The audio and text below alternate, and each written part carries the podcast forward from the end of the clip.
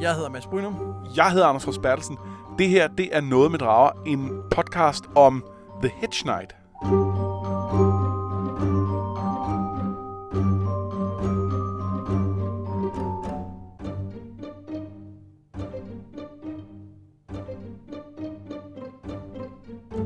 I dag handler det ikke sådan rigtigt om A Song of Ice and Fire, men det gør det jo lidt alligevel, fordi The Hedge Knight, som er en novelle af George R. R. Martin, foregår i det samme univers. Ja, og det er det her bonusafsnit handler om. Det er, hvor vi læser den her novelle, snakker lidt om den, dels hvad den handler om, og hvad der sker i den, og dels måske lidt om, hvad den siger om den verden, om der er noget af det, vi kan bruge i vores almindelige gennemlæsning. Ja, gør det sådan. Og lad os lige starte med at sige, det er altså en virkelig god historie. Jeg har jo læst den før også, men jeg var faktisk overrasket over, hvor god den var, da jeg læste den her. Jeg synes, det var virkelig fed. Ja. Jeg har læst den mange gange på tegneserieformat, og jeg har læst den nu en 3-4 gange i den danske udgave.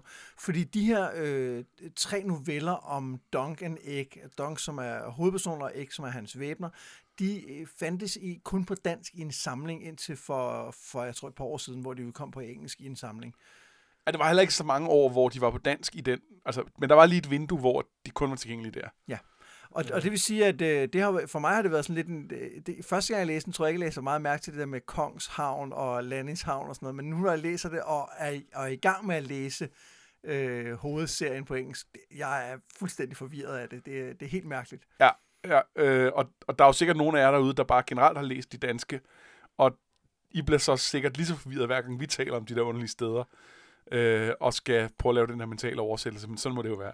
Men der er også noget mærkeligt i det, fordi der er ikke noget galt med oversættelsen af de her navne. Jeg synes egentlig, de rammer meget godt, men der er noget med, at de kan jo ikke oversætte det hele.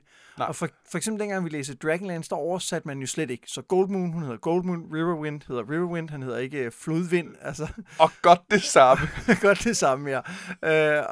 Og Storm Brightblade hedder ikke Storm Lysklinge eller noget. Men her der er der nogle af ordene, der er oversat, og der er nogle af dem, der ikke er. For eksempel så King's Landing, det er Kongshavn, fin oversættelse, men den foregår på Ashford Meadow, og Ashford er heller ikke oversat, men kunne man ikke med ret have oversat det til et eller andet Ashford? Er det ikke et stednavn eller en ting, eller hvad er det? Askevædested. Ja, men det er det, jeg mener. Der er nogle af navnene, der har en klang af noget andet, og den misser man i det danske, fordi man ikke tager den oversættelse med. Ja, jamen, det er rigtigt. Hvor der kan man jo sige, at der er Kløvedal jo altså en oversættelse, som ikke er en direkte oversættelse, men prøver at fange noget af den samme idé. Noget ånd, frem for at prøve at tage det reelle over. Men det er måske også nemmere der, fordi der er noget med den her verden, hvor ting betyder noget. Ja. Altså... Der har jo været i baggrundshistorien den her Long Night, som også har været en lang vinter, og som var dengang The Others var der. Og der er nogen, der spekulerer i, at der, hvor den endelige sejr var ved Winterfell. Og det er derfor, det hedder Winterfell. Ja. Og på dansk, der bliver den så oversat til Vinterborg, og Vinterborg er et fedt nok navn, det er jo ikke det. Men, og passer godt med det der, hvor folk samles, når det bliver vinter, fordi de har haver og varme. Der er alle mulige fede ting. Det er slet ikke det. Men muligvis, hvis der er det lag, og det ved jeg ikke, om der er, og det er ikke sikkert, vi nogensinde finder ud af, om der er det. Men så kan der være misset den der lille ting. Ja. Jamen, bare sådan en lille ting som King's Landing, som er der, hvor kongen, ham der blev konge, gik i havn første gang. Ja. Så det er ikke en havn, som kongen har lavet. Det er der, hvor han landede. Det er han fløj. Nej, det er rigtigt, han fløj på sin drage. Var det ikke også en skibe, der kom ind i landet? Det tror jeg faktisk. Ja, det tror jeg faktisk. Men pointen er bare, at det var der, de ligesom startede med at have deres... ja, og der er måske en pointe i, at der er en dobbelttydighed i, at det både var der, de gik i land, og altså lavede en landgang, og det var der, han bare landede med sin... Jeg har aldrig opfattet den dobbelthed, nu du siger det, har du nok ret. Jeg troede, det var det, du alluderede til. Nej, jeg tænkte bare landing som i med et skib. Ja. Man ankom der for første gang. Nå, men altså, den her novelle, og den er jo en serie på 3, men vi læser kun lige den første. De er hver især en afsluttet historie, og i virkeligheden også uafhængig af hinanden. Jeg kunne godt lige tænke mig at skyde ind, faktisk. Nu snakker du om versioner, og du har læst den danske. Jeg tog noget af den på lydbog, og der vil jeg bare sige, det er Harry Lloyd, der læser op. Han har en virkelig fin stemme til. Hvem er han? Det er ham, der spiller Viserys i tv-serien. Nå, ej, hvor sjovt. Det jeg nåede at høre, gjorde han rigtig godt, men så havde jeg tid til at sidde mig og sætte mig og fordybe mig med bogen, og det var bedre. Men der var lige, jeg kunne lige nå at klemme en time ind, jeg ellers ikke havde kunne klemme ind. Så hvis du ikke har læst novellen eller hørt den, så kan du eventuelt lige pause nu, og så gør det, fordi vi kommer til at gennemgå handlingen i historien, men det hjælper helt sikkert at læse den først, og det er 100 sider, det kan du godt lige nå, inden du lytter afsnittet færdigt. Ja. Men altså, den foregår omkring 100 år før de bøger, som vi er i gang med at læse, eller måske 80 år før. Jeg tror faktisk, de er tættere på 100, men jeg er... Sted mellem 80 og 100. Det er der omkring. Vi kunne slutte op. Der er nogle hints, der peger i en bestemt retning, ja. men det er ikke helt sikkert. Og det er vel egentlig det, man behøver at vide, inden man går i gang med at læse. Ja, 100%. Der er ikke mere, man behøver at vide om det. Andet end, at de er fede. Skal vi så ikke bare gå i krig? Jo. Oh.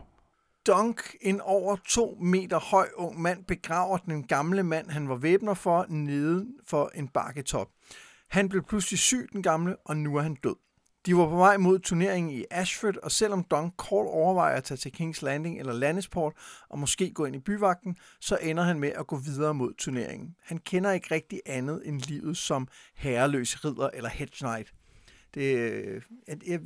Der er jo en forskel på de to ord, ikke? Jo, altså en hedge knight er jo sådan en eller anden form for...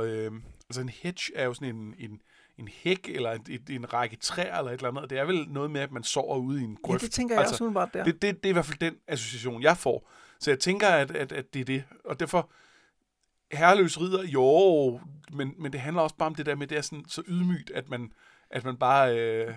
Men det er i hvert fald en omvandrende ridder, som ikke er svoret til et bestemt sted, og som ikke har sit eget land. Ja. Og dermed... Ja, fordi der mange ridder har jo besiddelser, og som de kan tjene penge fra. Ja. Nå, Dunk ankommer til en kro, hvor han møder en mærkelig, uforskammet krodreng uden hår, og en adelsmand, der siger, en fuld adelsmand, der siger, at han har drømt om ham, altså om Dunk. Drengen siger, at han vil være hans væbner, men Dunk afslår og rider videre. Han finder en plads i en lysning i nærheden af turneringen, bader og tænker på at blive skrevet op til legene. Og det er måske et meget godt sted lige at holde en kort pause.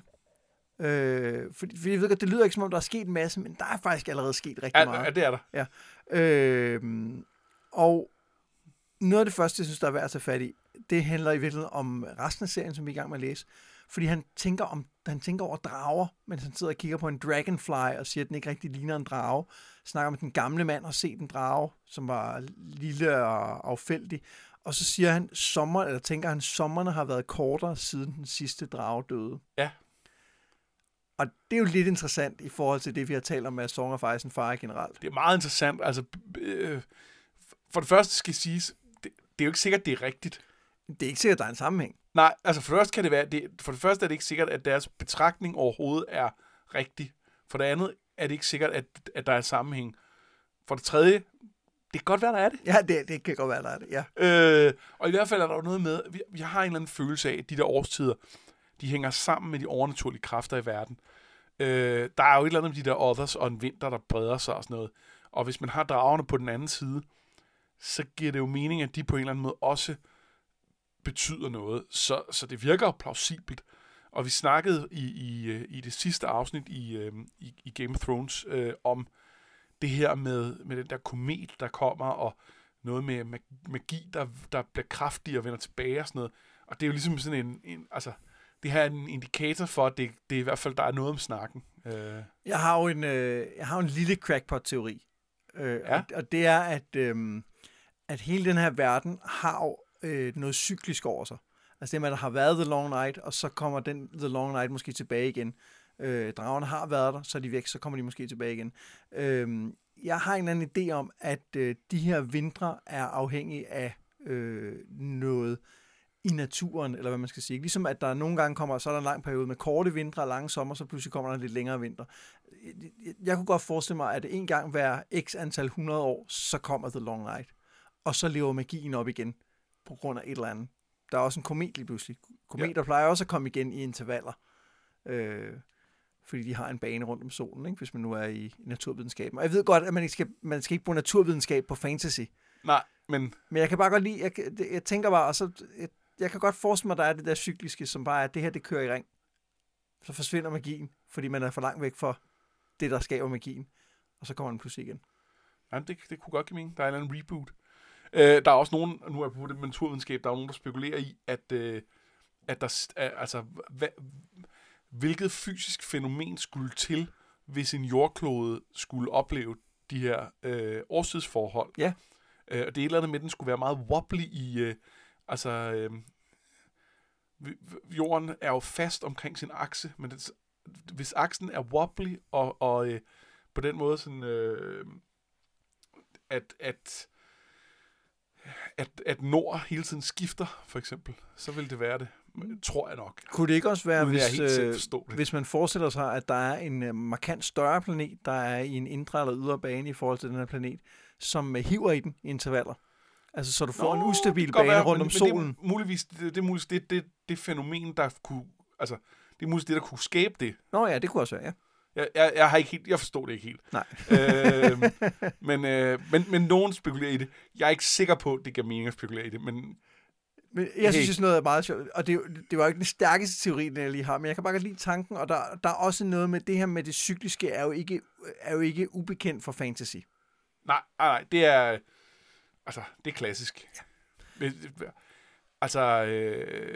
ja, vi har jo snakket om Wheel of Time. Ja, det er det mest ekstreme eksempel. Og det er meget ekstremt. Ja. Men hele, og det er jo i det hele taget i mytologi og sådan noget, man har den her Ouroboros som symbol, som er sådan en slange, der æder sin egen hale, ja. Som er, altså også på en eller anden måde giver mening i en drageverden. Okay, det var en lang detur. Jeg kunne også godt lige tænke mig at spørge, hvad er det for en type historie, vi har fat i på det her tidspunkt, synes du? Det her, hvor at der er et eller andet... Der er et eller andet fix, du leder efter, som jeg ikke... Nej, overhovedet ikke. Jeg er bare nysgerrig efter, hvad sidder du og tænker? Jeg kan godt uddybe og sige, det er fordi, jeg selv sad og tænkte, når den starter godt nok langsommere, end jeg husker. Nå, ja det er en god pointe, at der gik... Jeg synes også, jeg havde læst ret længe, inden at han overhovedet var kommet til turneringen, og inden der var begyndt... For jeg kan huske, så er det noget med, at han blev uvenner med nogen, og det ene og det andet, og så går det amok. Og der gik ret lang tid, før vi kom derhen. Ja. Men det spekulerer på... jeg har ikke læst tegneserien lige så mange gange, som du har, men det var også den, jeg startede med, fordi du lånte mig den. Og det kunne godt være, at der var skåret lidt fra der, og det kunne spille på... Nej, det tror jeg ikke. Nej, det er det ikke. Okay. Og jeg tænker, at det her for eksempel, hvor han sidder og tænker over drager, og der er også et senere tidspunkt, det vender vi lige tilbage til, hvor han bruger tid på at tænke over, hvad en herreløs ridder er, og hvad en sand ridder er og sådan noget. Jeg tror virkelig også, at det er en pointe. Altså, det er jo, det fylder i historien. Hvem er Hamadong? Hvad tænker han om ting? Og det er også den type historie. Ja, ja. Selvom man, når man læser den, især når man læser den første gang, tænker, wow, det er en historie om at være en sand ridder, om turneringer, om prinser og alt sådan noget. Men det er altså også bare en helt almindelig historie om en, der pludselig mister det fodfæste, han et eller andet sted har i livet, og skal finde ud af, hvad der grounder ham. Ikke? Ja, er nødt til at finde ud af, hvem han selv er, og hvad han vil gøre med sit liv, nu hvor han pludselig egentlig har et valg. Ja, spændende. Nå, skal vi gå videre? Dunk går ud for at finde en rustning og ser på vejen en ung kvinde, der laver dukketeater. Hun bliver vigtig senere, så vi nævner hende bare lige her. Den gamle ridder dystede ikke i turneringer, eller han har gjort for mange år siden, men gjorde det ikke længere. Men Dunk har tænkt sig at blive mester. Og da han kommer tilbage til sin lejr, er der til en bål, og den skaldede dreng fra kronen venter på ham. Han hedder Æg, og Dunk når frem til at kalde sig selv for Sir Duncan den Høje, finder han ud af, er hans riddernavn. Og han siger ja til at tage drengen som væbner under turneringen, og da han lægger sig til at sove, ser han et stjerneskud. Det bringer held, tænker han. Næste morgen rider Duncan hen for at blive skrevet op til turneringen, men hovmesteren påpeger, at det er en turnering for riddere, og beder ham finde en, der kan bekræfte historien om, at han rent faktisk tjente Arlan af Pennytree, som den gamle mand hed. Og det er fordi, han har kun et hampbælte på til at holde sit sværd, og han ligner ikke en ridder skide meget. Altså... De har den der tradition med, at enhver ridder kan slå en anden mand til ridder. Og det gør, at der er rimelig frie rammer for, at man kan komme og være en ridder. Men samtidig så vil man også godt prøve at holde det lidt eksklusivt og være sikker på, at der nu er noget om snakken. Ja, og han siger jo, at det gjorde den gamle mand lige inden han døde. Ja. Det har vi ikke hørt noget om i historien. Nej, altså det har vi ikke hørt noget om historien, og det er ikke sådan, at det er noget, han tænker for sig selv skete. Nej, han fortæller, at det skete, ikke? Og han har ikke tænkt over, at det skete. Nej. Så det kan man tænke over. Han minder om, at Dunk skal... han minder Dunk om, at taberen i denne turnering skal jo betale løsesum for at få sin hest og rustning igen. Men det får han ikke brug for, siger Dunk. Men inde i sig selv, så tænker han, at han bare skal vinde én dyst. Og så har han råd til at tabe en. Ja, fordi så får han jo løsesum. Og så kan han tabe sin egen, og så er han ude på den anden side. På ja, det skal nok gå. Det er en god plan. Ja. Nå, Dunk sælger den ekstra hest, han har, og møder nogle kongsvagter og hører, at nogle af prinserne skal være med i turneringen. Han møder også den høje dukkefører igen, men hun afslår at drikke et glas med ham. Han møder også et par Fossaways, som er en adelsfamilie, der slås, og den ældre spørger, om han vil kæmpe, noget den yngre synes er en god idé. Men Dunk afslår for ikke at blive set for meget før turneringen. Den gamle ridder sagde, at man skal kende sine modstandere, og Dunk har ikke så mange tricks, så han kan tillade sig at afsløre nogle af dem på forhånd. Nej. Den yngre Fossoway, Raymun, som endnu kun er væbner, kommer hen bagefter og undskylder for at have opbildet ham til at kæmpe, og han siger, at hans fætter ikke vil have tøvet med at brække et håndled på ham. Men han håbede, altså det var jo ikke, at han håbede, at fætteren ville brække Dunks håndled. Det var, han håbede, at Dunk ville give fætteren nogle tæv, fordi han er lidt en nar. Ja, men han siger så også, at det var godt, han sagde nej, fordi at han fights dirty, det er det, han siger grundlæggende, ikke? Ja, og han kæmper dirty, og han er ret dygtig. Ja. Men det var ikke for at gøre noget ved Dunk, det var mere, fordi han synes fætteren lidt en bøl. Ja. Jeg har jo lidt antydet, hvad jeg tænker, men hvor gode er Dunks chancer, tænker du, i den her turnering? Jeg synes faktisk ikke, de er så dårlige, som du antyder. Okay. De er heller ikke gode. Men noget af det, som vi kan se i løbet af det, der kommer til at foregå, er, at han er ret opmærksom på, at han skal finde en, han kan slå. Og han udser sig en, som han mener, at det har en chance for, og begynder at studere ham. Og nu ved man jo så godt, når man har læst den, at så går det jo pludselig i en anden retning.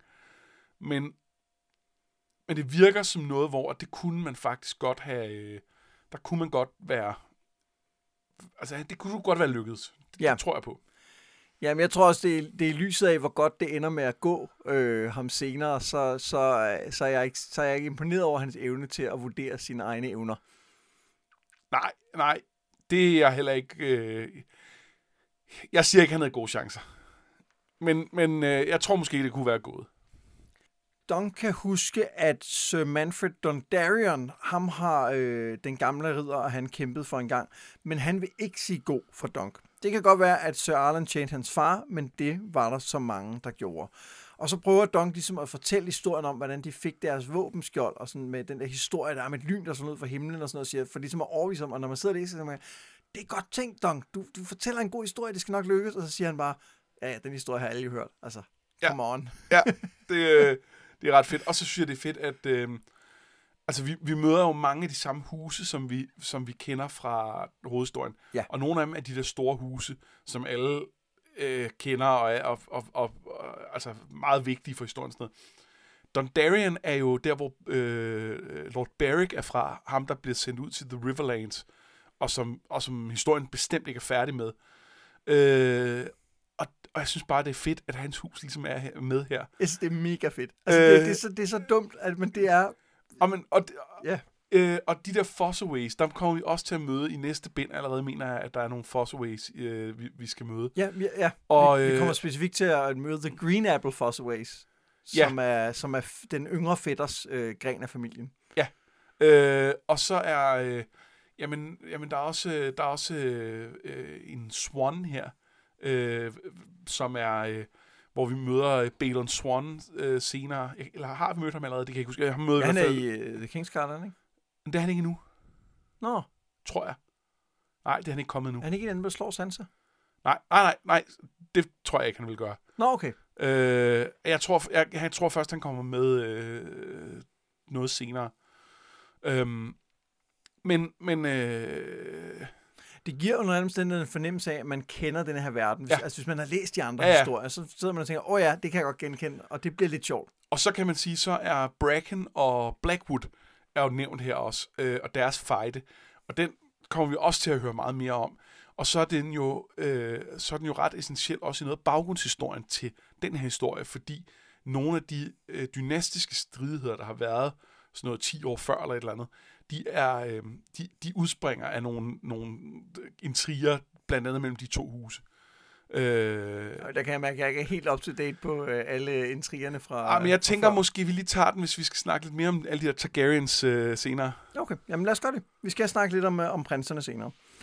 Nå, men tilbage hos hovmesteren, der overhører Dunk en samtale om nogen, der er forsvundet.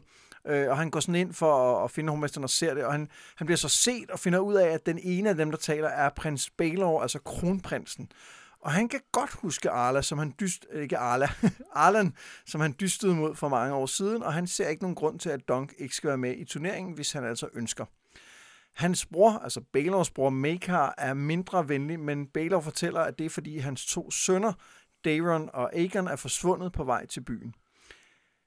Tilbage ud fra borgen, der ser ikke dukketeater. Han havde ikke lyst til at gå ind i byen, nok fordi, tænker Dunk, at han ikke føler, at han hører til blandt lorder og ladyer. Han spørger om pigen, den dorniske Tanselle Too-Tall, vil male hans skjold, og med ægs hjælp når han frem til, at det skal være en solnedgang, et elmetræ og et stjerneskud. Skal vi lige gemme prinserne lidt, eller er det nu, vi skal tage dem? Eller? Det styrer du. Jamen, så lad os gemme dem lidt, fordi der kommer lige et par prinser til. Ja, det gør der. Der er flere, hvor det kommer fra. Gang i prinserne. Jeg elsker den lille sekvens, hvor man har hørt, at Arlan har brækket 7 lanser mod en ridder tidligere, fortæller Dunk til Æg. Og så her, siger prins Baelor, ja, vi knækkede 4 lanser mod hinanden, og så siger han, nej, det var 7, det kan jeg huske. Og så er han sådan, nej, det var det altså ikke. Det var det altså ikke, men... Men jeg kan også godt lide den, at også selv, en ting er Baelor, fordi han virker også bare som the nicest guy. Han er bare for fed. Maekar, som er sådan lidt mere grå i det, men han er også ret tilgivende over for det med, at han kommer til at sige 7. Fordi der på en eller anden måde et eller andet over, at ja, hvis man klarede 4, så må man godt gå rundt og sige, det var 7. Det er okay. Det var altså ikke 7, men det er fint nok. Ja. Og de begge to, sådan, det er der, de ligesom opdager, eller det er der Dunk opdager, at hvem det er rigtigt, han taler med. Ja. Og de begge to sådan lidt, synes tydeligt, det er lidt charmerende, den måde, han bliver befippet over det på, og sådan noget. Og det er jo så også en måde at signalere, at de er grundlæggende er sympatiske, at de ligesom ikke er nogen douchebags over for ham der. Dunk minder jo, synes jeg, på det her tidspunkt meget om en Terry Pratchett-figur. Jeg ved ikke, om du har læst meget Terry Pratchett. Jeg har slet ikke læst Terry Pratchett. Men han er jo generelt meget glad for folk, der ikke er så kloge, men er det lidt alligevel. Ja. Altså sådan en som Captain Carrot, som bestemt ikke er den hurtigste kniv i skuffen, men altid lige når frem til en eller anden lidt dybere indsigt, end alle andre gør, netop fordi han ikke er så hurtig. Og der synes jeg også, Dunk passer meget godt ind. Altså han har tydeligvis en dybere forståelse for verden, men han er nogle gange lidt sløv i optrækket, ikke? Ja, det er han. Noget han også har fået at vide af, at der var mange gange, ja. Dunk the Lunk. Ja. Thick as a castle wall. Ja. Nå, men... Næste dag starter turneringen.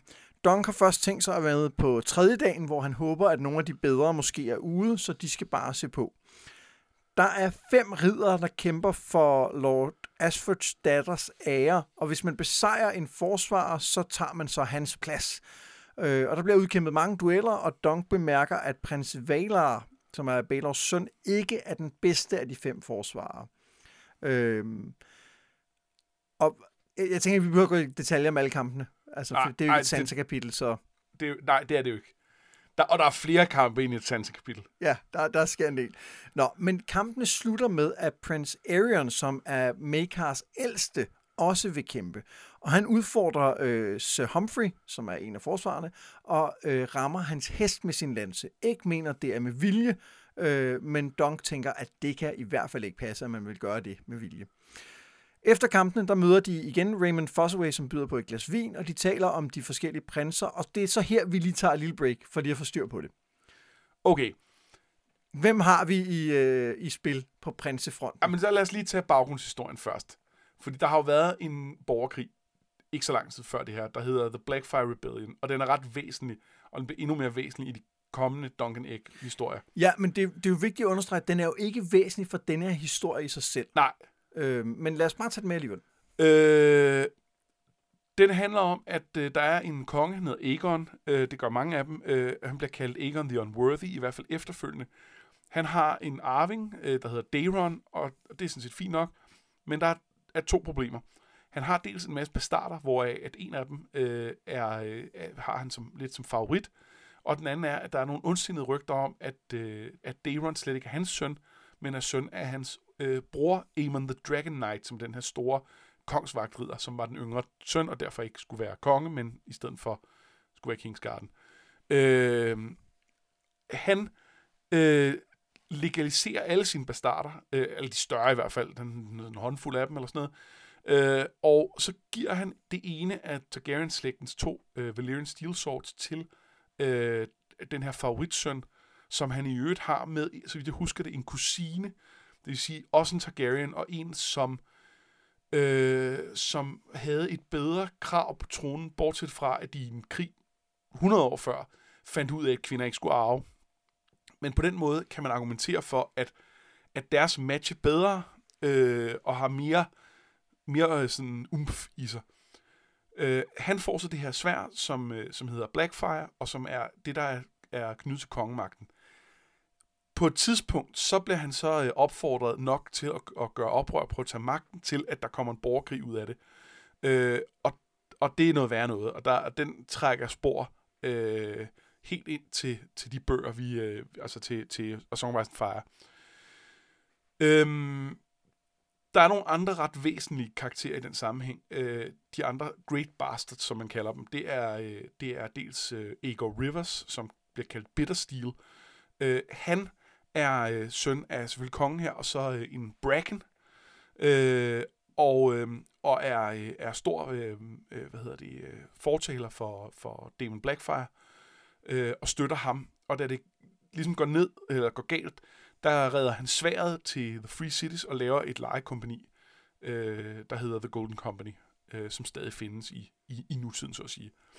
Så er der hans rival, Bloodraven, som er søn af kongen, og en Blackwood, som er de her to stridende Riverlands-slægter, hvor at, han tilsidesat sin Bracken-elskerinde for en Blackwood-elskerinde, og som er meget tæt på det her tidspunkt, og der er den der konflikt, som vi også ser i den her historie, den er ret hård.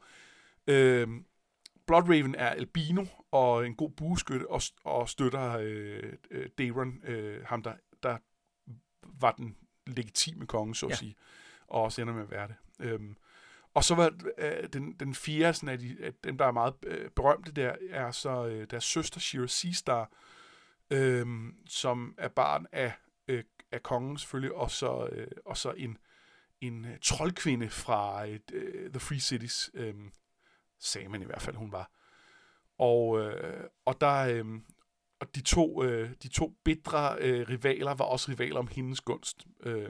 Og det er der også muligvis nogle tråde, hvis man følger alle crackpot-teorierne frem til nutiden.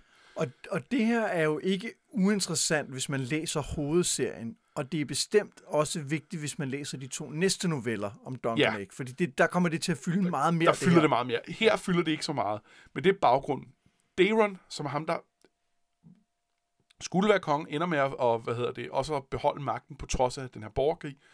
Han går for at være en god konge, han bliver kaldt Daeron the Good, men det var selvfølgelig også ham, der fik magten, så det hjælper jo altid på den slags. Han har så de her 4 børn. Og han er kongen nu. Ja. Desværre ikke så længe endnu, men han er kongen lige nu. Han har 4 børn. Der er Baelor, som vi møder her. Der er 2 andre, hvor den ene er meget bookish, og den anden er lidt crazy. Og så er der den yngste, som er Maekar, som vi også lige har mødt. De har så igen børn, de to. Dem i midten har vist også nogen, men det er ikke, de er ikke lige relevante. Baelor, som er kronprinsen, har 2 børn, hvor den ene, Valarr, har vi også mødt, og Maekar har 4. Og det er så her, hvor at dem møder vi jo så også en del af. Ja. Fordi der har vi Aerion Brightflame, som er ham her douchebacken. Ja. Og, ja, uanset hvad Dunk siger, så er det rimelig tydeligt, at ja. Han er lidt en idiot, ikke? Og nummer 2 er ham med synerne. Ja, det ved vi jo ikke på det her tidspunkt. Nej, men nu har de andre også læst den, så det ved de jo godt. Ja. Men det er Darren, som er den fugle, der ser syner. Nej, det er forkert at sige. Han får visioner.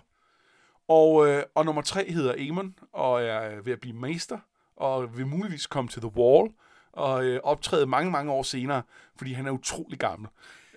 Og det er faktisk baseret på det, at jeg tænker, at vi er, fordi han er omkring 100 år i A Song of Ice and Fire, og hvis han er ved at blive mester, så må han være i hvert fald 12 på det her tidspunkt, ikke? Ja, det er ikke sikkert. Jeg tror ikke, han er meget ældre end Aegon.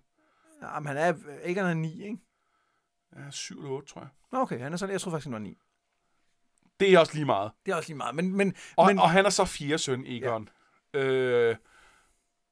Og det er sådan nogenlunde prinserne. Ja. Og på det her tidspunkt, så er det så Daeron og Aegon, der er forsvundet fra Maekar på vejen mod Ashford. Ja. Og det er det, de skændtes om, da Dunk kom ind, eller talte om, da Dunk dukkede op. Og man kan sige, lige nu er alle de her prinser meget relevante, men allerede fra næste historie begynder en del af dem at være mindre relevante, for der dør ret mange af dem. Ja. Der kommer en sygdom. Men den tid, den glæde. Ja. For nu skal det handle om et par stykker af dem.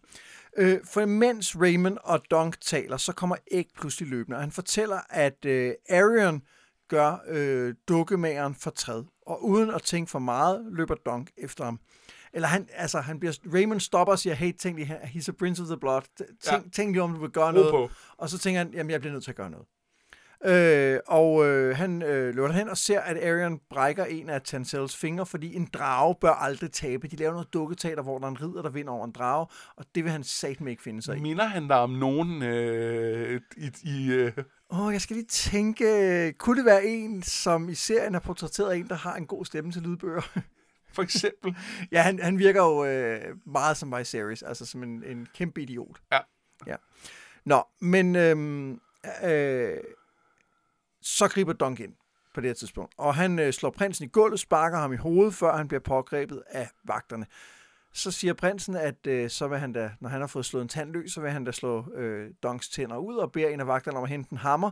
Men så blander Æg sig. Og både prinsen og vagterne kender ham. Hvorfor barberede du dit hår af, spørger Aerion. Og Æg svarer, så jeg ikke lignede dig, bror. Og det er den store afsløring af, hvem Æg egentlig er, det her. Surprise. Ja. Første gang var det. Jeg fangede den ikke. Fuldstændig. Det er jo heller ikke til at vide. Altså. Nej. Men det fungerer rigtig godt, synes jeg. Det er rigtig fedt. Og der er jo rigtig meget historie i at sige, at han ikke vil være som sin bror. Det er jo blevet antydet tidligere. Da de sidder og ser turneringen, så råber han jo, dræb ham til hans modstander under den her turnering. Ikke? Altså, der er tydeligvis, at han ikke bryder sig specielt meget om den her mor. Ikke? Og man får også lidt senere at vide nogle ting, hvor broren vist nok har, for det første har slået hans kat ihjel, og for det andet har truet med at skære hans kønsdel af og seksuelt misbruge ham. Ja, han siger, jeg har så mange brødre, jeg kunne få en søster, jeg kunne gifte mig med. Ja, det er lidt... det er sgu ikke så godt. Nej. Næste dag er Dunk i fængsel, og han kan kun høre lyden fra turneringen. Æg kommer og siger undskyld for at have ført ham bag lyset, og så bliver Dunk ført for prins Baelor, som er Ægs onkel.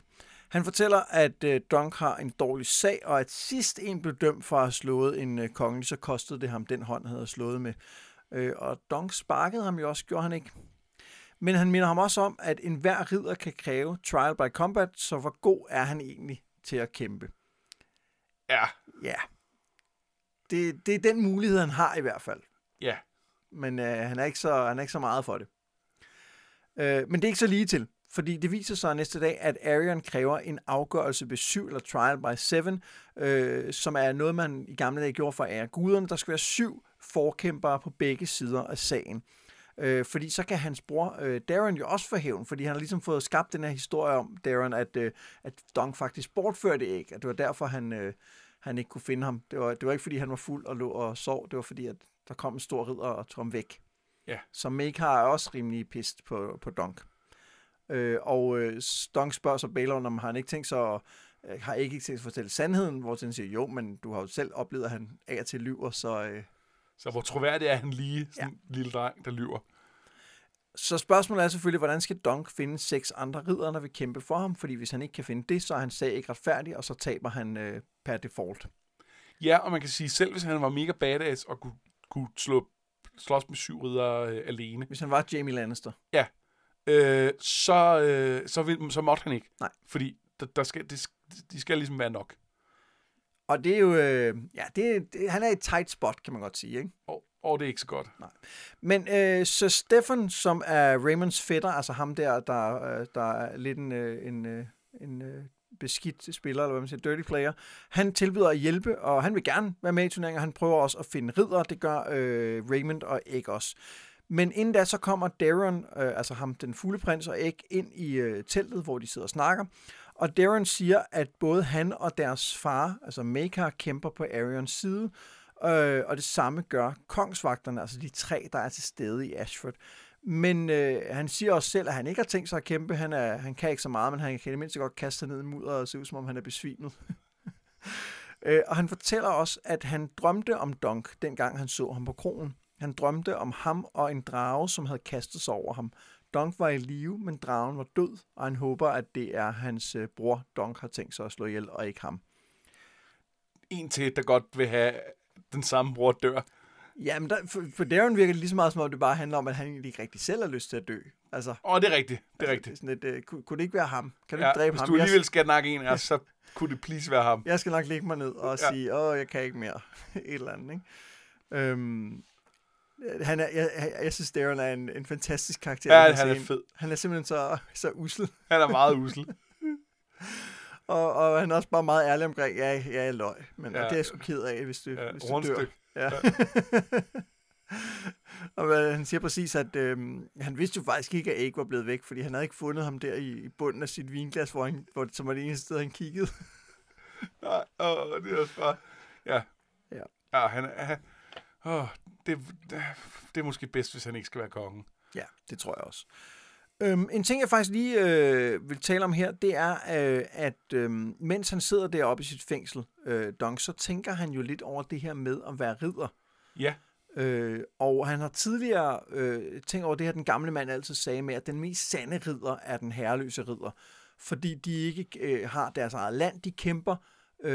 De melder sig selv under et banner, og så kæmper de kun for de sager, de synes er retfærdige. Og herop tænker han også på det her med, at man som en ægte ridder jo skal beskytte de svage. Altså det sagde den gamle mand også altid, det skulle man gøre. Men han tænker også, at den gamle mand måske glemte det lidt hen mod slutningen. Og det synes jeg var en interessant ting. Ja. At det virker som om, at der måske har været nogen... Det blev svært at holde sig til dydens sti, fordi der på en eller anden måde, måske fordi han var blevet ældre og dårligere, og ikke kunne være så kredsen med sine opgaver. Ja.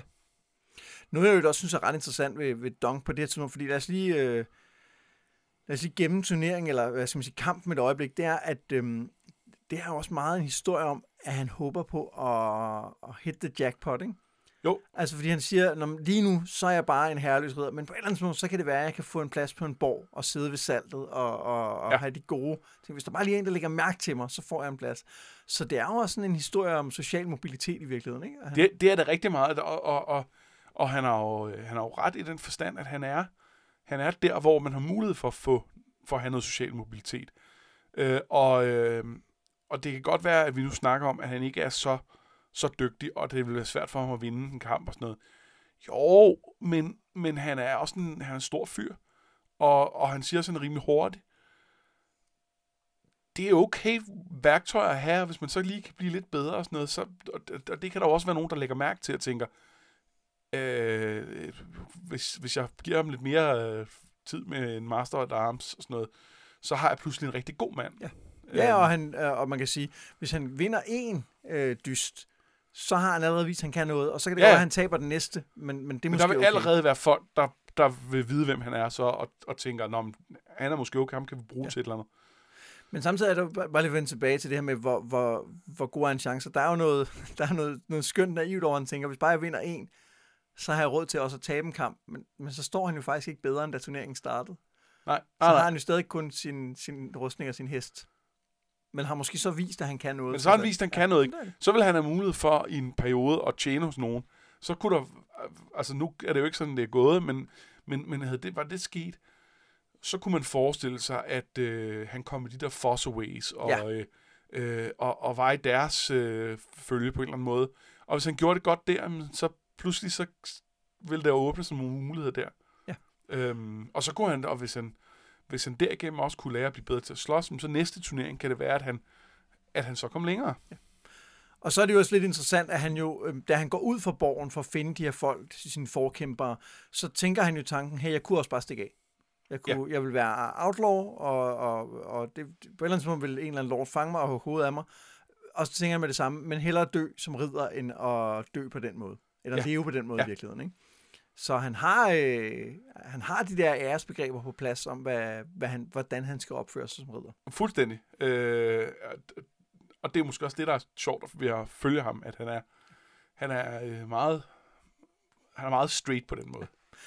Og så er der en sidste ting, og noget af det, som har gjort den her historie svær at tage med som referat, det er, at der hele tiden er en masse småting, som viser sig at være vigtige. Ja. Fordi... han, der ikke kommer ind og siger undskyld, så tænker Dunk, at han godt ved, hvordan det er at fortælle en grusom løgn, for at opnå det, man virkelig gerne vil. Og hvis det ikke er en hentydning til, at han aldrig er blevet slået til ridder, så ved jeg ikke, hvad det er. Nej, det ved jeg heller ikke. Og det må det være. Altså, og det passer i øvrigt rigtig godt tematisk ind i den måde, George R. R. Martin generelt har behandlet det her emne med ridder. Fordi i Song of Ice and Fire har vi jo The Hound, som på mange måder, i hvert fald overfor Sansa, er den, der opfører sig mest som ridder, og han er ikke ridder, og vil ikke være det, hader den institution. Og senere møder vi Brienne, som måske er endnu mere ridder end nogen af dem, og fordi hun er kvinde, kan hun ikke være det. Og derfor giver det perfekt mening, at have en karakter her, som er en god ridder, men som lyver om, at han er ridder. Det slår mig lige, i den engelske udgave er der så et forord om historien af George R. R. Martin. Det tror jeg ikke at jeg lagde mærke til i hvert fald. Nå, for det er der nemlig i den danske, og den sætter historien op og fortæller direkte, at det her det er historien om ham, der blev til den mest kendte af ridderne i Kongsvagten nogensinde. Nej, okay, det er der ikke i...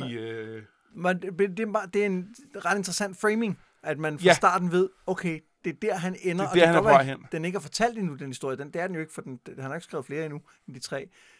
Og jeg spoiler ikke for meget ved at sige, det er ikke der, vi ender. Nej. Der er mere i hans liv, end det, vi når på de her tre noveller. Der er meget mere, og det virker også til, at George R. R. Martin rigtig gerne ville have skrevet flere noveller, men da først ligesom tv-serien kom i gang, og at han havde så svært ved at få skrevet bøgerne færdige, så var det et af de projekter, der ligesom blev udskudt på ubestemt tid. Men altid at skrive den her Targaryen-historie, der udkommer lige om lidt. Kunne han ikke have skrevet det her i stedet for? Jeg tror, det er noget nemmere at skrive de der Targaryen-historier. Nemmere, schmemmere, altså. Ja, men det handler ikke så meget om karakterer og ting. Det er bare... Ja, jeg ved det ikke. Jeg vil også godt have en Duncan. Nå, bror, nu skal vi i gang med kampen, fordi... mirakuløst nok, så har Raymun og Egg næste dag fundet tre riddere, som er på Dunks side. Og det viser sig også, at tilskuerne, altså småfolket, der står neden for tribunerne og kigger på, de holder også med ham, fordi de sætter pris på det her med en ridder, der har holdt sit ord grundlæggende. Men han mangler stadig en, for at de er 7. Eller det viser sig faktisk, at han mangler 2, fordi så Steffon Fossoway, han slutter sig til anklagerne. Det giver ham et lordship, og så kan han lige så godt kæmpe der. Yeah. Raymun beder ham om at slå sig til ridder, og så er de igen 6. Og han sørger også lige for at formale sit skjold om, så han ikke har et rødt æble, men et grønt æble. Ja, der er lige en væsentlig detalje her, for det er jo ikke Dunk, der slår ham til ridder. Nej, det er rigtigt. Og det er der igen for at vende tilbage til det med, at han nok ikke selv er blevet slået til ridder. Han er lidt tilbageholdende med det. muligvis fordi, at en ting er, at han selv ligesom skal leve med den løgn, men også altså at kunne, at han vil jo ikke smuse Raymun Fossaways ridderskab til ved at nej, det er der. Rigtig godt fanget, fordi det er ikke tydeligt, at det er det, han tænker. At det virker mere som betænkelighed over at tage ham med i sin kamp, og så skal han jo også lige noget andet. Ja, han bliver reddet fra situationen, jeg er 100 på, at der er den. Jamen selvfølgelig. Ja.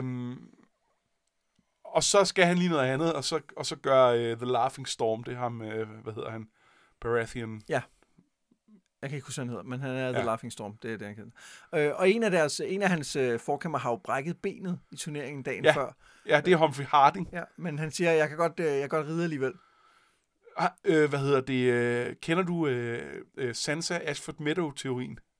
Øjeblik, Humfrey Hardyng var jo ham, som prinsen spidede selvfølgelig. Ja. Det var det, det. Eller han spider ikke ham, spider hans hest. Kender jeg hvad for en teori? Undskyld. Teorien med Sansa og The Turned Ashford Meadows? Nej. Der er nogen, der har en teori om, at dem, jeg tror, det er dem, der slutter som beskytterne, inden hele det her går ned, men i den regulære del af turneringen, at de er, at det er en liste over folk, der enten bejler til, bliver forlovet med, eller gift med Sansa i løbet af serien. Altså, vel at mærke, deres slægter. Okay. Fordi det er sådan noget med, at der er en Baratheon, og hun starter med at blive forlovet med Joffrey, og Hardyng bliver jo relevant senere. Og hvis man ikke lige kan huske listen, og man er førstegangslæser, så vil jeg ikke nævne den igen nu. Men det er åbenbart en ting, at det er sjovt. At det passer ret meget. Det kunne jeg godt forestille mig ikke var forkert. Ja. Altså, jeg kunne sagtens se en stor mand med skæg sidde og knække lidt. Knække lidt for sig selv over det. Ja, det kunne jeg sagtens. Ja. Nå, sjovt. Nå, men under alle omstændigheder, de er nu altså kun 6, og derfor så rider Dongu frem mellem de ridder, der står og råber, er der ingen sande ridder tilbage? Og så dukker der pludselig en prins op, og det er Baelor, der vil kæmpe for Dong, fordi han beskyttede de svage, som en rigtig ridder bør. Wow. Hvor er han bare en held. Det er så fedt, altså. Og det er kronprinsen og Hand of the King, ham der skal være konge. Han er kun 39. Der er mange års fantastisk konge i ham. Ja. Men han skal også slås mod sin egen bror, ikke? Og hans søn. Hans sønner, faktisk. Ja. Hvad tænker vi her? Hvad tænker vi på det her tidspunkt?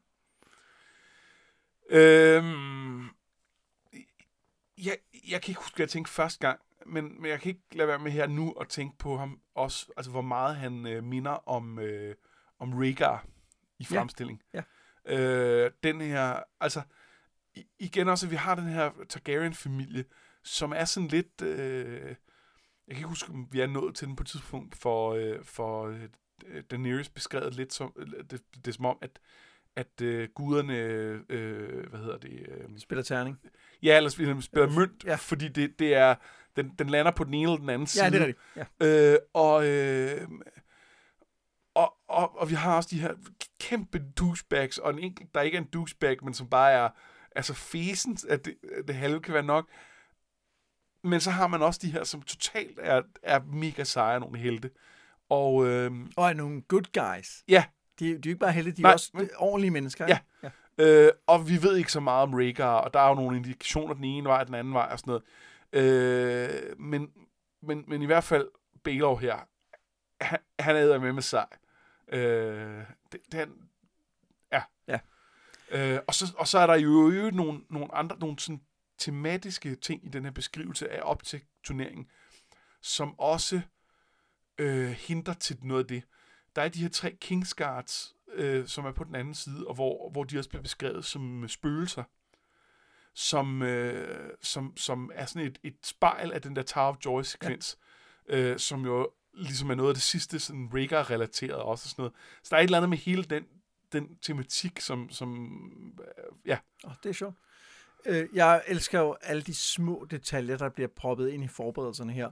Altså at at Humfrey Hardyng har lyst til at få hævn, og derfor så rider med et brækket ben, og der andre siger, oh, jeg skal være med i det her, altså det er The Laughing Storm, det er det første gang, det har været i, jeg ved ikke hvor mange år, jeg skal være en del af det her. Den der sådan, hvad skal man sige, den anden side af ridderligheden, som virkelig handler om bravado, og være den sejeste, og se hvor god jeg er, og så også Steffon Fossoway, som er en kæmpe idiot, ikke? Jo. Og også det med, at Aerion jo, i stedet for at gå ud og finde endnu en forkæmper, som han snilt kunne, så tænkte jeg tager ham der. Ham der, som egentlig havde sagt ja til den anden. Ja, fordi så kan det være, at han taber på en mere ydmygende måde, og kunne det ikke være lidt sjovt? Haha. Ja, fordi han er rigtig nederen. Ja, han er virkelig nederen. Så starter kampen. Ja. Den starter rimelig hurtigt med, at Dunk bliver gennemboret af Arians lance på det første pas, men han bliver i sadlen, og det ser ikke godt ud rundt omkring på slagmarken. En af hans forsvarer nede, en anden er tydeligvis såret, det er Humfrey Hardyng, der sidder og ligesom klamrer sig til sin hest. Så bliver han selv væltet af hesten, da Aerion rider ind i ham, og da han kommer op og stå, så får han prinsens morgenstjerne lige i face. Han vælter, og det ser ud til at være... Han har hjelm på. Ja, han har hjelm på, og det er faktisk det er siden af hovedet. Men det er ikke godt, vel? Og da han ligger ned, så ser det ud til at være slut, men så finder han de sidste reserver frem. Han ruller væk fra morgenstjernen, han ruller ind i prinsens ben, kaster ham omkuld og begynder at tæve ham med sit skjold, fordi det kan godt være, at han kunne vinde over ridderen Dunk, men Dunk fra Fleabottom i King's Landing, ham kan han sgu ikke vinde over. Og til sidst giver prinsen op. Jeg er vild med den kamp. Og jeg er vild med, hvor meget den minder om en anden Trial by Combat, som vi ikke er nået til i bøgerne endnu, men hvor der også er bare er en større dude, der ender med at tænde mindre en ned, fordi rigtigt. Han kommer tæt på. Og det er en smuk parallel. Det er ret fedt. Og jeg kan jo også godt lide den tematiske ting, der er i at sige, når man du skal ikke prøve på at være noget, du ikke er, Dunk. Du skal ligesom tage fat i det, du ved, du kan, og så skal du bare gøre det, ikke? Ja. Altså hvor han prøver at være en dystrid også med sin lance, og så kommer han til at kigge det forkerte sted, og pludselig så bliver han ramt, uden at lægge mærke til det. Og der er jo ikke nogen, der påtaler efterfølgende, at han har kæmpet på en eller anden særlig brutal eller voldsom måde eller noget. Altså når først det er der bliver det altså accepteret, at der kæmper man altså med, hvad man har. Ja. Og det synes jeg også er fedt. Ja, jeg synes, det er en virkelig fed kamp. Og så er den ret kort. Ja, altså den fylder forholdsvis lidt, og jeg tror, jeg er blevet lidt forledt af, at den fylder en lille smule mere i tegneserien. Fordi du bruger mange billeder på den her, især det her første pas. Altså det fylder, jeg tror, et par sider eller sådan noget, hvor du ligesom ser det. Og så jeg tænkte, hvornår skal vi i gang med den her kamp? Nå, det er først nu. Gud, den er færdig om lidt. Nå, okay, nu er den slut. Okay, nu er den også færdig. Ja. Jamen, det gik rimelig stærkt. Men vi talte jo om, da vi lavede det sidste ordinære afsnit, at vi på et tidspunkt skal lave en top 3 over de bedste kampe i serien. Og den her, det er jo ikke serien, men den kunne godt snige sig pænt op ad listen, ikke? Det var faktisk ikke det, vi talte om. Det var nej, det ved jeg godt. Ja, det var det, jeg hørte. Det var det, jeg ville have. Jeg taler om de bedste krigere. Det er dem, der var bedst til at slås. Ja, specifikt sværdkæmpere. Sværdkæmpere, ja. Men du ville have de bedste kampe. Jamen, det var bare fordi, jeg tænkte, at der kunne vi jo lave en vurdering fra som læsere. Ja. Hvor vi skal ikke ind og vurdere. Vi skal ikke ind og gætte, men jeg synes jo også, det er sjovt at gætte. Jamen, det er det også. Så måske han sejrer. Jeg synes, ham der virker mere... I hvert fald i denne her novelle er Dunk ikke blandt de bedste sværdkæmpere. Det er han ikke. Nej. Det kan være, det ændrer sig. Bedste knytnæve, klør og kanten et skjoldkæmper, måske. Ja, men uden at spoil for meget, så siger han jo i novelle 2, i novelle 3, at han er bedre med et sværd end med en lance. Bagefter så ligger Dunk hårdt såret, da prins Baelor kommer og kigger til ham. Jeg er din mand, siger han til prinsen, og han hører fra ham, at Darren og Aerion stadig lever, så drømmen, tænker han, må have været forkert. Men så tager Baelor sin hjelm af, og med den ryger halvdelen af hans hoved. Ja, det er ikke så godt. Nej, det er ikke så godt. Ja. Det er også en overraskelse, ikke? Jo. Man tænker lige, det går så godt, og så gjorde det ikke. Man får at vide der, at han altså en ting, han svejer lidt, og så taler han med sløret stemme. Ja, det hans fingre føles træagtige og sådan noget. Ja. Men altså, herregud. Ja, og den har fået et ordentligt slag, hans hjelm, af en stridskølle, ikke? Så det er derfor. Nå, senere så efter Baelors begravelse eller ligbål, så kommer Maekar ud til Dongs lejr. De taler om det retfærdige af en god og ædel prins, som kunne have været en god ædel konge, døde, mens Dong overlevede. Og så tilbyder prinsen, at æg kan blive Dongs væbner. Han går med til det, men kun på den betingelse, at det bliver som herreløs ridder et år eller to. Maekar siger, at han nok er blevet vanvittig, men Dong påpeger, at den fordrukne Darren nok aldrig har sovet en grøft, ligesom Aerion ikke har levet af hårdt saltet kød. Så sådan bliver det. Ja, og jeg kunne ikke lade være med at tænke på, at ham den fordrukne, hvad hedder han? Darren. Han kunne faktisk godt være typen, der havde såret en grøft efter en druktur. Ja. Men han er aldrig blevet tvunget til... Jo, det er han jo. Ja, måske. Nå. Men jeg forstår hans pointe. Næste dag kommer æg, og de to drager afsted. Måske mod dawn, foreslår Dong. Jeg siger ikke, jeg har hørt, at de har godt dukketeater. Det er meget fint. Ja, men så slutter vi. Hvad synes du om den afsluttede samtale mellem Maekar og Dong? Jeg synes, den er vildt fed. Jeg synes, den er både fed, fordi den sådan, understreger noget meningsløshed, samtidig med den peger lidt frem. Fordi der er måske en antydning af, at det kunne være en dag, at Dong faktisk ville være en, der kunne gøre noget godt for riget. Ja, de snakker om det der med også, hvis han mistede sin hånd eller sin fod, ikke? Eller ja, noget, så kunne han ikke tjene riget lige så godt. Nej. Og det er jo en Chekhovs hånd. Chekhovs svære hånd, ja.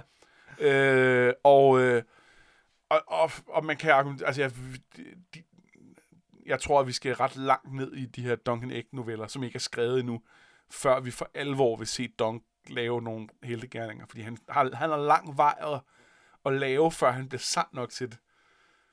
Men jeg kunne godt forestille mig, at det ville komme, hvis der nogensinde bliver skrevet en flere af dem. Og det er i hvert fald det, der er lagt op til, og det er jo, man får, det, er jo det med det der forord, du nævnte, det er jo det, der ligesom bliver hentet til, at han bliver sej en dag. Jo, men jeg synes bare allerede det, at de har den her samtale i den type historie, det er, det siger, at det er selvfølgelig, at det er det, der skal ske på et eller andet tidspunkt. Ja. Altså selv hvis der ikke havde været det forår, så ville man vide, hvis der kom flere af de her historier, selvfølgelig skal det ende med, at det er det, der sker, for ellers så giver historien ikke narrativt mening. Nej. Altså nej. Så vil det være fjollet. Og så kan jeg mega godt lide begge karakterer i situationen, fordi for det første har vi Dong, der er langsom, som han er, og så er meget reflekteret her, og har en masse fortrydelse over, at det endte, som det gjorde. Ja. Hvilket jo det er ret fint til at sørge for, at vi ser en dybde i ham, som han måske ikke sådan udviser i sådan hele tiden, men som han har på de rigtige tidspunkter. Man kan jo sige, at Dong måske ikke er så høj intelligens, men han er rimelig vis. Ja, hvis det var i D&D-stats. Det var nok sådan, man ville fortolke den der. Og så kan jeg rigtig godt lide Maekar, som i dele af historien fremstår lidt mere som douchebag, end han nok i virkeligheden er. Ja, Baelor siger jo også, at han nok havde håbet på, at hans sønner ville overstråle Baelors sønner under turneringen, og i det hele taget føler sig sådan lidt overset, ikke? Ja, det er bare ikke gået rigtig godt, og han havde dårlig humør der første gang. Og så kommer den der situation med Aerion og Dong og sådan noget, hvor han så tager den andens parti og det ene og andet. Og han kunne godt... Det var meget nemt også, det kunne have været meget nemt for ham at skubbe endnu mere skyld over på Dong, end han gør, i forhold til, at Maekar føler selvfølgelig selv skyldig, og det siger han jo over, det her med, at det nok er ham, der har dræbt broren. Men, og det er jo på en eller anden måde Dongs skyld. Men den kunne han godt køre hårdere, hvis han var, hvis han ville. Ja. Og det gør han ikke. Ja, i virkeligheden så Baelor siger jo, da han taler med Dong, at det på mange måder er ægs skyld. Ja. Fordi at det i det øjeblik ikke går hen og henter ham, i stedet for at gå til Baelor, så er det, at det går galt, ikke? Jo. Og det gjorde ham ikke nogen tjeneste at gøre. Nej. Men det er jo den eneste ting, der på en måde skuer lidt ved mig i den her historie, det er jo, at Maekar går med til det her for æg. Ja. Går med til at sende ham ud som herreløsrider med en eller anden nobody. Og jeg kan godt få det til at passe sammen, fordi at Dong jo har vist sig at være en ægte ridder. Ja. Og fordi han en eller anden måde er blevet bekræftet i det af Baelor selv. Ja. Inden han døde. Men der er et eller andet med, at når ham, der skulle have været kongen, døde for at redde en eller anden nobody, så er det mærkeligt, at han ikke får mere af skylden. Maekar siger, at du kommer til at få skylden, jeg kommer også til at få skylden, fordi det var min kølle, der gjorde det. It is known. Men der er et eller andet mærkeligt, at han går med ud, at han går med på det her. Det er der. Men jeg kan godt købe den. Og det handler også om, at Baelor er så larger than life, at jeg kan godt se, at Maekar i den her situation prøver at leve op til hans ideal. Og når Baelor sagde god for Dunk, når han troede på ham, og han døde endda, og det er tragisk og alt muligt, så gør det Maekar til en meget mindre mand, hvis han ikke kan gøre det samme, så han ikke kan tro på ham. Og det kan godt være, at han ikke vil træffe den beslutning hele tiden. Men lige her nu, berører det der følelser, berører det tab, der tror jeg, at det fylder noget. Eller det kan jeg i hvert fald, det kan jeg købe, at det spiller ind på det her mere. Jeg ved jo ikke mere, end der står, så det er jo ikke, men det synes jeg er en del af det. Og så tror jeg ikke, man skal underkende det, som teksten i virkeligheden siger, som er, at det er Dunks argument, der overbeviser ham. Ja. Altså, at han siger, nu har jeg sendt min ældste søn lidt væk. Han er kommet over til bystaterne og skal lige prøve at få styr på sit liv. Og han ved jo godt, at han er en kæmpe idiot. Ja. Yeah. Og han ved jo godt, at Darren er en fordrukken idiot. Så det er der rammer han noget. Og måske får han lov til at komme med det argument, fordi, som du siger, at Baelor ligesom svæver over vandet, ikke? Jo. Fordi hvis der havde været en hver anden, der havde sagt det, så var han jo blevet rasende, sikkert. Ja, men der er et eller andet her, at han er nødt til at nødt til at gøre som, altså tænke som brugeren, i hvert fald i den her situation, der det kan han godt se. Og så kan man sige, så er det jo fjerde søn. Ja, det er rigtigt. Men han har jo allerede skibet en af sted til citadellet, fordi han ikke rigtig dur til andet. Det er rigtigt. Så. Nå, jeg synes, vi skal runde den her historie af. Vi har jo allerede været inde på det, men hvad synes du sådan overordnet om historien? Jeg synes, den er rigtig fed. Jeg synes, den sætter jo endnu en gang spotlight på det der med ridderlighed, og det er bare fedt. Det ridderidealer og sådan noget, det er sejt. Så noget af det, vi slet ikke har snakket om, og som jeg synes er ret fint i den, det er den her romance med dukke. Førsken. Tanselle Too-Tall. Som jo ikke er rigtig en romance, for så meget når, der sker jo ikke noget, men Dunk tænker en del på, en godt vil kysse med hende. Ja. Yeah. Og jeg synes bare, den er meget sød. Og der er et eller andet over det der med, den her meget høje pige, som måske er lidt akavet på den baggrund og sådan noget, som... Det er meget sødt på den der måde, at han tænker, nå, det er jo fint, det er okay, jeg er jo høj. Ja, men han siger, at du er ikke for høj til at... Til dukker. Ja. Ja, jeg synes bare, den er meget fin. Og det er måske også... Altså, nu spurgte du i starten, hvad det var for en historie. Og så kan man bagefter tænke på, at det er jo en coming-of-age-historie. Ja. Som jo er de bedste historier. Det er jo de bedste historier, og en del af det er jo også... romancer, og vi er jo ikke færdige med Dunks coming of age-historie. Den kommer til at tage flere noveller, lad os bare sige sådan. Men det er en del af det her, og ja, jeg synes, det er fint. Ja, men for mig er det også noget af det, der gør, jeg synes, den her historie er god, og gør, jeg har læst den så mange gange, som jeg har efterhånden, fordi den netop tager fat i de der centrale temaer, som jo fylder meget i fantasy af og til. Altså med at blive den, man er, finde ud af, hvad man er, og ridderlighed, og være en god konge, være en dårlig konge, den ligger også implicit i hele den her historie. Ikke? Og samtidig så har den en realisme, som jeg meget godt kan lide. Altså, fordi Dunk han er ikke larger than life. Han er om muligt mindre end livet. Han er jo ingenting. Og fordi vi meget er inde i Dunks hoved og får hans tanker, ikke som, hvad han tænker, men som indre dialog nærmest. Altså han fortæller os, hvad han tænker. Det synes jeg fungerer rigtig godt. Ja. Fordi det giver et billede af, måden, han tænker på, at han er jo en mand af få ord. Den starter med, at den gamle mand har ikke lært ham så meget om ord, så han ved ikke rigtigt, hvad han skal sige, når han begraver ham. Og det følger ham jo et eller andet sted resten af historien. Han ved ikke rigtigt, hvad han skal sige, og han ved ikke rigtigt, hvad han skal gøre, men han ender alligevel med at gøre det rigtige. Ja. Ja, det er ret fint. Og for lige at vende tilbage til Tanselle Too-Tall, så kan jeg rigtig godt lide den måde, hun bliver skrevet ud af den historie på. Fordi det er en klassisk trope, at så forsvarer han kvinden, og så kan han kysse med hende bagefter. Ja. Og det er også lidt synd, for så bliver hun belønningen til det. Og det er jo ikke det, det handler om. Og det, der er ret fint her, er, at efter den episode, hvor han forsvarer hende, så forsvinder hun ud af historien, fordi hun er ikke dum. Hun er ikke dum. Hun ved godt, at nu skal hun the fuck out of Dodge, fordi det her er bare farligt for hende. Og så får han i stedet for belønningen i form af smeden, der arbejder billigt for ham, og de her andre commoners, som anerkender, at han har forsvaret en af deres slags.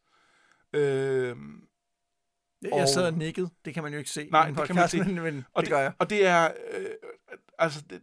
Det synes jeg er meget mere... Det er en meget federe måde at gøre det på, end den anden, som vil være forudsigelig, og som også vil være en lille smule sådan...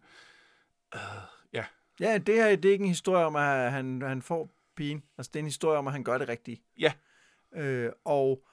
Nu er det tilfældigvis en pige, som han godt kunne lide og gerne ville kysse med og sådan noget, men det er ikke det, der er det vigtige for historien. Nej. Det vigtige er, at han ser ham der kongen gøre noget, som han ikke, eller prinsen gør noget, som det skal han bare ikke gøre, og derfor griber han ind. Ja. Og det fungerer sgu meget godt. Ja. Det var vores gennemgang af den første Dunk and Egg-novelle, som bare hedder The Hedge Knight. Vi kan varme, hvis man har hørt den her og ikke har læst den. Det kunne jo være, at nogen af jer gjorde kigge den vej. Skønt, at hun gør det. Altså, den er også svær at læse, selvom man kender handlingen. Ja. Og noget, der er lidt sjovt, synes jeg, det er, at vi sidder og virker klar til at gå i gang med at Clash of Kings, som i næste afsnit, som er et ordinært afsnit, der går vi i gang med den. Ja, og jeg tror, er et dyrt værk. Ja, der er meget, og der sker meget. Men allerede, tror jeg, i vores... Altså, om 2 afsnit fra nu af, tror jeg, vi kommer til at vende tilbage til den her historie. Nå, spændende. Ja, fordi at... der får John fortalt, jeg læser det forud, der får John fortalt historien om de her prinser, om Aemon især. Fint. Ja, så vi kommer lige tilbage og rører nogle detaljer og får lidt mere viden om æg blandt andet. Og jeg vil også insistere på, at når vi møder den første Fossoway, at så skal vi lige... Skal vi lige stoppe op og sige, ja, han har et æble på sit skjold. Ja, men de kommer ned og møder The Green Apple Fossaways, også omkring samtidig med det her. Yes. Og der sidder man jo også og gnækker lidt og siger, nå, okay, det er jo de gode Fossaways. Ja. Det var ikke de der røvhuller med det røde æble. Men det her var jo et bonusafsnit, som vi laver, både fordi vi vil, men også fordi der er folk, der er så søde og støtter os inde på den side, der hedder 10er.dk, altså 10er.dk. Der kan man give en fast skærv per afsnit, vi udkommer med, men ikke bonusafsnit. Dem kører vi ligesom udenom 10'er og siger bare, at det koster gratis. Ja, fordi det er bonus. Hvis du kan lide vores podcast, så hop da ind og giv os en rating på iTunes, eller fortæl om den til venner og bekendte. Lige nu har vi jo i gang i A Song of Ice and Fire, men inden da, så har vi læst Dragonlance. Ja, og vi har spillet Baldur's Gate. Og det er henholdsvis sæson 1 og sæson 2, kalder vi dem. Ja. Det her er sæson 3. Ja. Eller, jo, er bonusafsnittene, er de med i sæsonen? Nej, men teknisk set har de ikke tal ligesom sæsonen, men de kommer jo...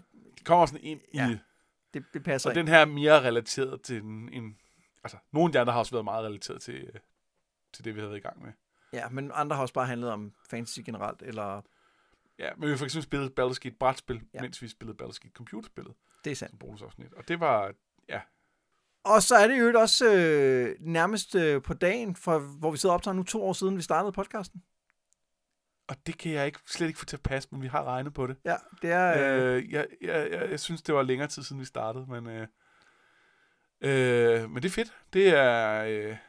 tiden flyver, eller det gør den jo så ikke, hvis jeg tænker, at det føles som 3 år. Det føles som om, vi har været i gang i 10 år. Det er det værste i mit liv nogensinde. Ej, men det er også lidt med, hvornår jeg fik det job, jeg har nu, og hvor længe op til, at vi faktisk havde mulighed for at optage i dagtimerne på hverdag. Ja. Ja, og der er også noget med, hvor vi har optaget, fordi at, jeg synes, vi har nået at optage mange afsnit i vores gamle hus. Ja. Men det gjorde vi så ikke, for det har vi kun optaget et år, og så flyttede vi ud i det nye hus, vi bor i og optager her. Så. Ja, men nogen optog vi derude, ja. Vi har ikke lige nogen planer om at læse de næste Duncan Egg-noveller, men må ikke vi gøre det på et eller andet tidspunkt? Altså, jeg tænker, at det ville være smart, hvis vi gjorde det ind imellem de kommende bind.